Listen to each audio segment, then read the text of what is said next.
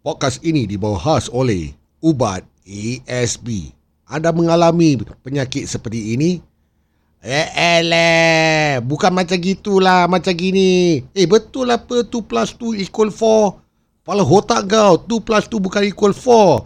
Ini semua daripada ajaran-ajaran sesat yang kau telah belajar. Apa ni? 2 plus 2 equal 4? Bukan. Jika anda mempunyai ciri-ciri seperti ini juga.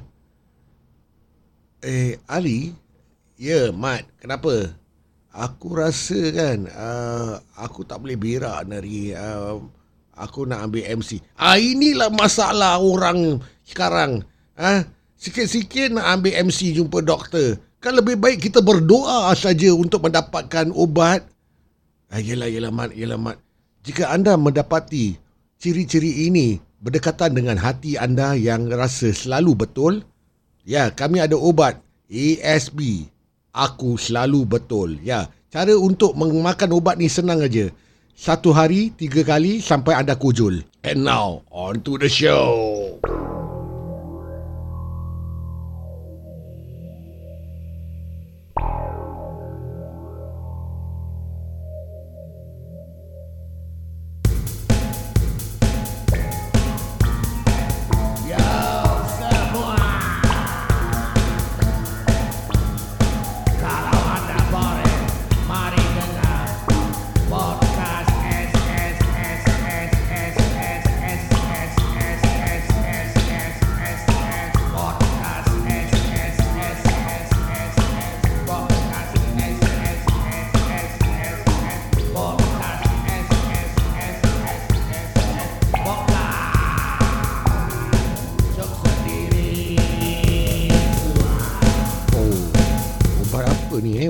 Ubat ASP ni bagus ni ubat ni eh. Wah, first time I dapat uh, sponsor yang boleh pakai. eh, baik ubat ni. Tapi kalau aku kasih ubat ni dekat orang yang ada masalah ni, aku rasa ubat ni kurang efektif. Macam mana aku nak kasih dia ubat ni eh? Uh, nanti aku kena masuk prison pula. Uh, tapi Ah itulah dia tak akan sedar orang yang yang ada penyakit ASB ni aku selalu betul dia tak akan sedar yang dia ada penyakit ini. And uh, to make matter matter matter uh, matter worse sorry aku terpelat sikit. Uh, biasalah. Uh, they will try to find a way to counter your argument with words from the verses uh, from Quran lah, from you know uh, famous people, you know all these quotes they will uh, cut and paste and use it in their argument. Jadi macam mana pun kau akan rasa kau uh, macam kau kalah lah in the conversation. They will feel that they win because it is quoted by a famous person or uh, better still from the Holy Quran kan. Jadi macam mana kau nak fight ayat macam ini? Uh, masalahnya for example kalau aku cakap uh, kita ni uh, asyik makan makan makan darah tinggi ya. For example lah eh, aku cakap macam ni asyik darah. Ah itulah uh, selalu tak pernah bersyukur kan? Uh, tak pernah bersyukur and tak pernah uh, sedawa cakap alhamdulillah. Itu sebab mak- makin gemuk. Bila makin gemuk kena darah tinggi. Ah, dia akan melalut macam gitulah cerita dia. Ah, jadi macam even if you want to get some uh, help from them, eh, you will find that uh, is the last place you want to get help from lah. Ah, lebih baik kurang duduk one corner kan, tunggu sampai time korang game, korang nak mati baru datang. Alah kesian arwahnya. Ah, arwahnya baik dengan aku. Ah, macam gitulah nanti in the end cerita dia akan jadi begitu standard manusia. And worst still it will come from your uh, loved ones lah uh, or better still come from your own flesh and blood. Maybe not it's not your loved one no. Orang dah pernah uh, campak kau at one corner uh, tak mengaku saudara saudara ke apa. Tapi bila at one point of time bila you are uh, successful human being eh and they will come to you uh, saying that oh, this is my uh, uh, son. This is my uh, daughter. This is my you know whatever lah uh, si- sibling you know uh, it is kind of sad but this kind of thing is happening lah around the world. Aku sedih. Aku cuma fikir kalau kita ada ubat seperti ASP ni kan kalau orang yang sedar tu makan dia makan habis dia kujul uh, aman sikit dunia ni. Uh, pasal kita takkan uh, rugi kalau kita tak ada orang yang terlampau self righteous sangat dalam dunia ni. And you know what nak cakap nak blame the millennials the uh, Z generation ni semua. Actually salah. Dorangnya parents jugalah. Uh, dorangnya parents juga. Dorang want the best for the kids you know. They are, they grew up with uh, uh, silver spoon in their mouth. Uh, so dorang tak pernah merasai uh, jalan-jalan susah. And and when you are old enough and you, when you go through hardship, you find that oh all these things shouldn't be happening. Uh, what have I done? No. And then you keep on blaming. You cakap ah, tak apa ni semua ujian dah berserah saja. Uh, and then after that when uh, test come on your way and then somebody kind enough to offer help tapi kau brush them off by saying that ah, tak apa ni ujian kita. Uh, that's the reason kenapa you are so toxic because you know if you are in their shoes and you were to ask help from yourself, you will find that uh, alamak dia ni menyibu ah minta tolong daripada aku ah. Uh, alamak. That's why kau rasa macam obligated to to accept help from somebody. Uh, kau rasa macam for for what for what I want to get help from him eh. Uh, nanti aku kena balik lah one day. Uh, mesti dia ungkit. Only people with your kind of mentality will feel like that. You know, uh, sad to say lah, the world is round. Whatever you have done in the past will come back to you. Whatever you had done, uh, you know, if you had did good good deeds, you know, you you you you help people out. Uh, eventually, others will also help you back, right? Uh, sometimes it's not from uh, somebody that you know. It could be from strangers. Like for example, yesterday, you know, I was driving, and Alhamdulillah, uh, for a short span of time, I got what I usually get when I drive for like twelve hours, uh, kind of work. But Alhamdulillah, yesterday, uh, God was kind enough to let me hit my target earlier than expected and I didn't waste so much petrol or diesel uh, or fuel uh, in getting more income for myself. Uh, so ni semua rezeki-rezeki yang kita tak nampak. Uh, tapi kalau macam for example kita riak, kita sombong, kita selalu rasa kita betul. Kita ada this problem. Bila orang nak offer kita pertolongan, kita akan rasa obligated to accept because kita rasa macam uh, we have never helped them. Kita fight sendiri lah. Kita fight sendiri. Kita fight sendiri. Habis bila kita dah fight sendiri, And so happen when the tables is turned, uh, the tables are turned around kan. Kau akan rasa macam, wah you pula have the power uh, to say no uh, in in helping others. Uh, that shouldn't be the way lah. That shouldn't be the way. Um, small small things like macam uh, visiting uh, relative or even friends, close friends eh. For example, uh, their loved one pass away ataupun dia uh, immediate family members yang yang mungkin kau tak rapat tapi kau rapat dengan members kau ni pass away. And they spread the news uh, in your group chats lah. And maybe you have replies like salam takziah all this. But touch yourself eh uh, feel feel feel your heart eh uh, kau fikirlah how many of you will actually come down and and get this uh, reward from this uh, oh yes I'm saying this reward because it's kifaya you know. Uh, when you do something good uh, the reward is much greater lah in the afterlife. If you believe in the afterlife lah kalau if you are not a religious person I mean from another point kau did a good deed in a moment of sadness, you bring comfort to your friend or that person who has just lost somebody close in their life. Uh, And then itu bukan session uh, ceramah, bukan session syarahan untuk engkau uh, lepaskan geram untuk tunjukkan atau riak lah atau atau senang cakap engkau nak show off to others that you are more well versed in uh, whatever that you had studied. And and it's kind of sad no I seen this thing happening. Like for example kau memang tak nak pergi lah. Kau memang tak nak pergi tempat tu.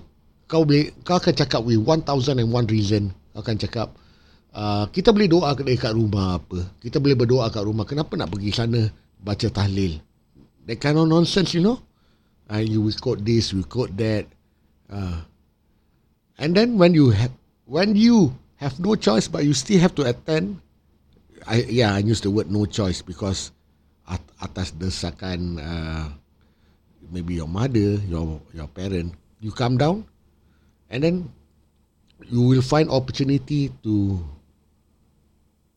to get back at that person who made you come I I I give you an example. Okay? Solat solat uh, jenazah sometimes the old folks bukan orang tak nak solat jenazah eh. Memang dia orang tak ada keupayaan ke. Memang dia orang uzur. So this actually what happened. They he will he will make use of that opportunity to say kalau kita nak menziarah orang yang telah meninggal dunia diharuskan kita solat jenazah untuk nak mendapatkan kifayahnya no you say such thing to your maybe poor mother poor uh, husband ke poor uh, father okay. Knowingly they are your elders you said such thing no? So mana perginya um, uh, ketakwaan kau sebagai anak uh, untuk menjaga hati ibu or uh, even your parents your siblings? Uh, just because you did something good kau mempergunakan saat itu untuk sekolahkan kau punya parents. Or better still kau nak tunjukkan orang yang you have a higher place uh, in heaven. Masya Allah uh, Nauzubillah min zalib lah. Aku pun tak nak jadi macam orang macam ini. Because Sometimes Kita ni eh, terlampau tak sup eh. Bukan tak sup in a way of uh, Closer to God tau Tapi kita tak sup sangat untuk men, ceritakan kebaikan kita kepada umum sampai kita lupa tau. Sampai kita lupa ni, kita ni eh sebenarnya eh sekecil semut yang macam sekarang ni kita kalau pijak semut tu mati. Tapi semut tu banyak, banyak sekali dia. Banyak sekali daripada kita kat oh, manusia kat sini. Uh, kita memperkecilkan semut tu. Tapi waktu kita mati nanti, semut tu lah yang akan memakan daging-daging kita kan? Jasad kita semua. Kita lupa. Kita lupa sunat. Sama juga macam kita. Kita rasa kita besar sangat. Tapi ada makhluk yang lebih besar daripada kita.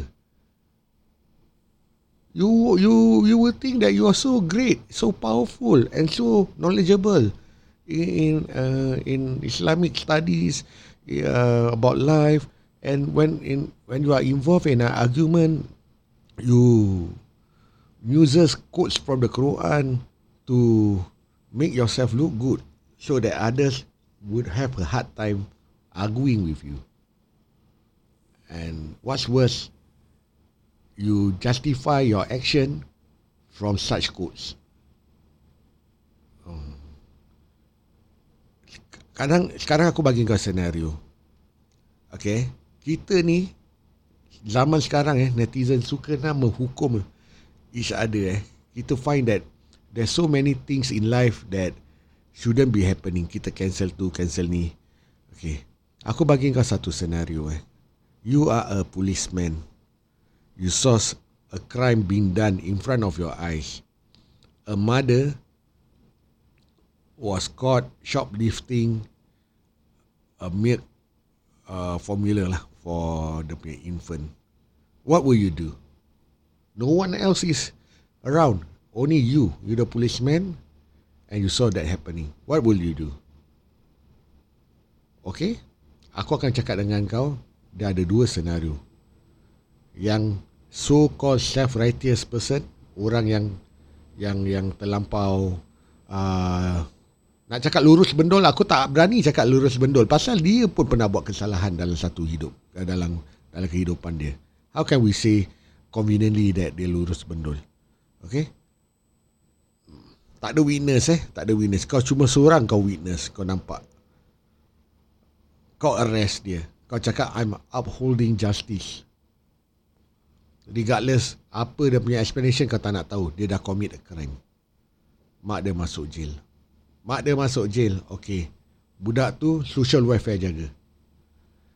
And that kid grow up to be somebody uh, maybe lagi lagi pandai, alhamdulillah. Kalau budak tu jadi lagi teruk, you know, dia punya foster parents tak jaga betul, siapa yang salah dalam cerita ni?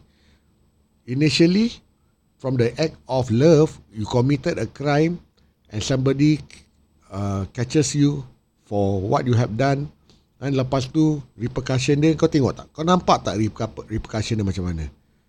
Okay. Ini senario nombor satu. Senario nombor dua. You can cut the story short. You can cut story short. Okay, cakap. Polis tu. Kak, kau bagi nasihat kat dia. This shouldn't be the way. Then, kau cuba cari jalan untuk selesaikan masalahnya. Kalau kau tak berkemampuan untuk bagi dia uh, se setin uh, susu formula which I doubt so. You know, takkan tak boleh belikan kan? I get help for her from social welfare organisation I'm sure uh, dalam dunia social media ni banyak kan? Banyak orang yang uh, prihatin sampai kau minta donation boleh dapat uh, ini yang bagusnya pasal social media kadang-kadang tapi ada yang tak bagus jugalah kan sometimes people take advantage uh, so uh, ada adalah netizen akan cakap Alah, kalau kau kasih dia handout, dia sampai bila-bila lah. Uh, takkan independen. Memang, kita tak tahu. That can happen. Memang betul. Aku tak nafikan. Tapi kau pernah nafikan tak? Kau boleh nafikan tak?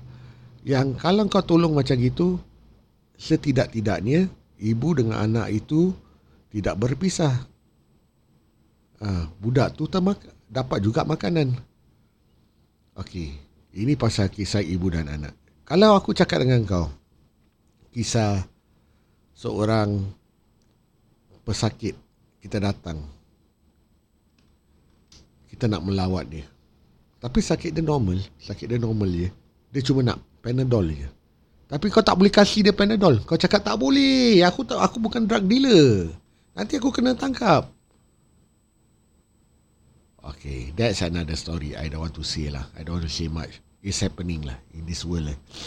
People yang rasa self-righteous sangat, nanti diorang come out lah with uh, so many uh, explanation, cakap, aku tak boleh bagi dia ubat sembarang-sembarang. Nanti kalau ada complication, apa-apa aku kena.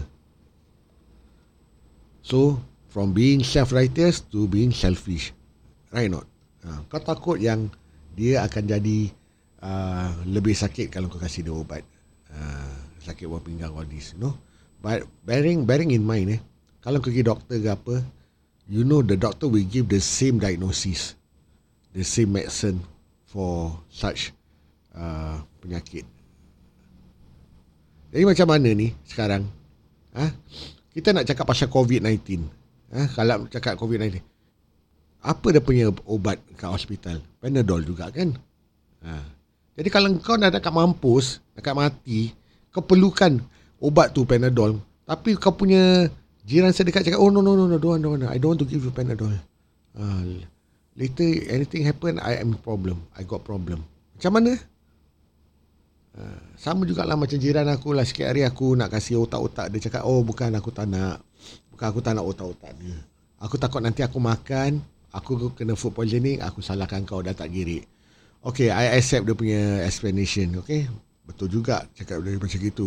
Tapi dah tak girik lah. Aku nak menjalinkan pertalian uh, silaturahim antara jiran sesama jiran dengan uh, perbuatan yang baik. Tapi apparently not many people will take it uh, the same way. Macam mana kau perceive it will uh, ubi lah. Tapi itulah masalah yang kita boleh tengahkan next time lah. Aku just fed up when come to things like this eh macam I'm not telling others to close an eye bila somebody is asking for such help eh tapi gunakan uh, renungan uh, keinsanan lah uh, itu je yeah.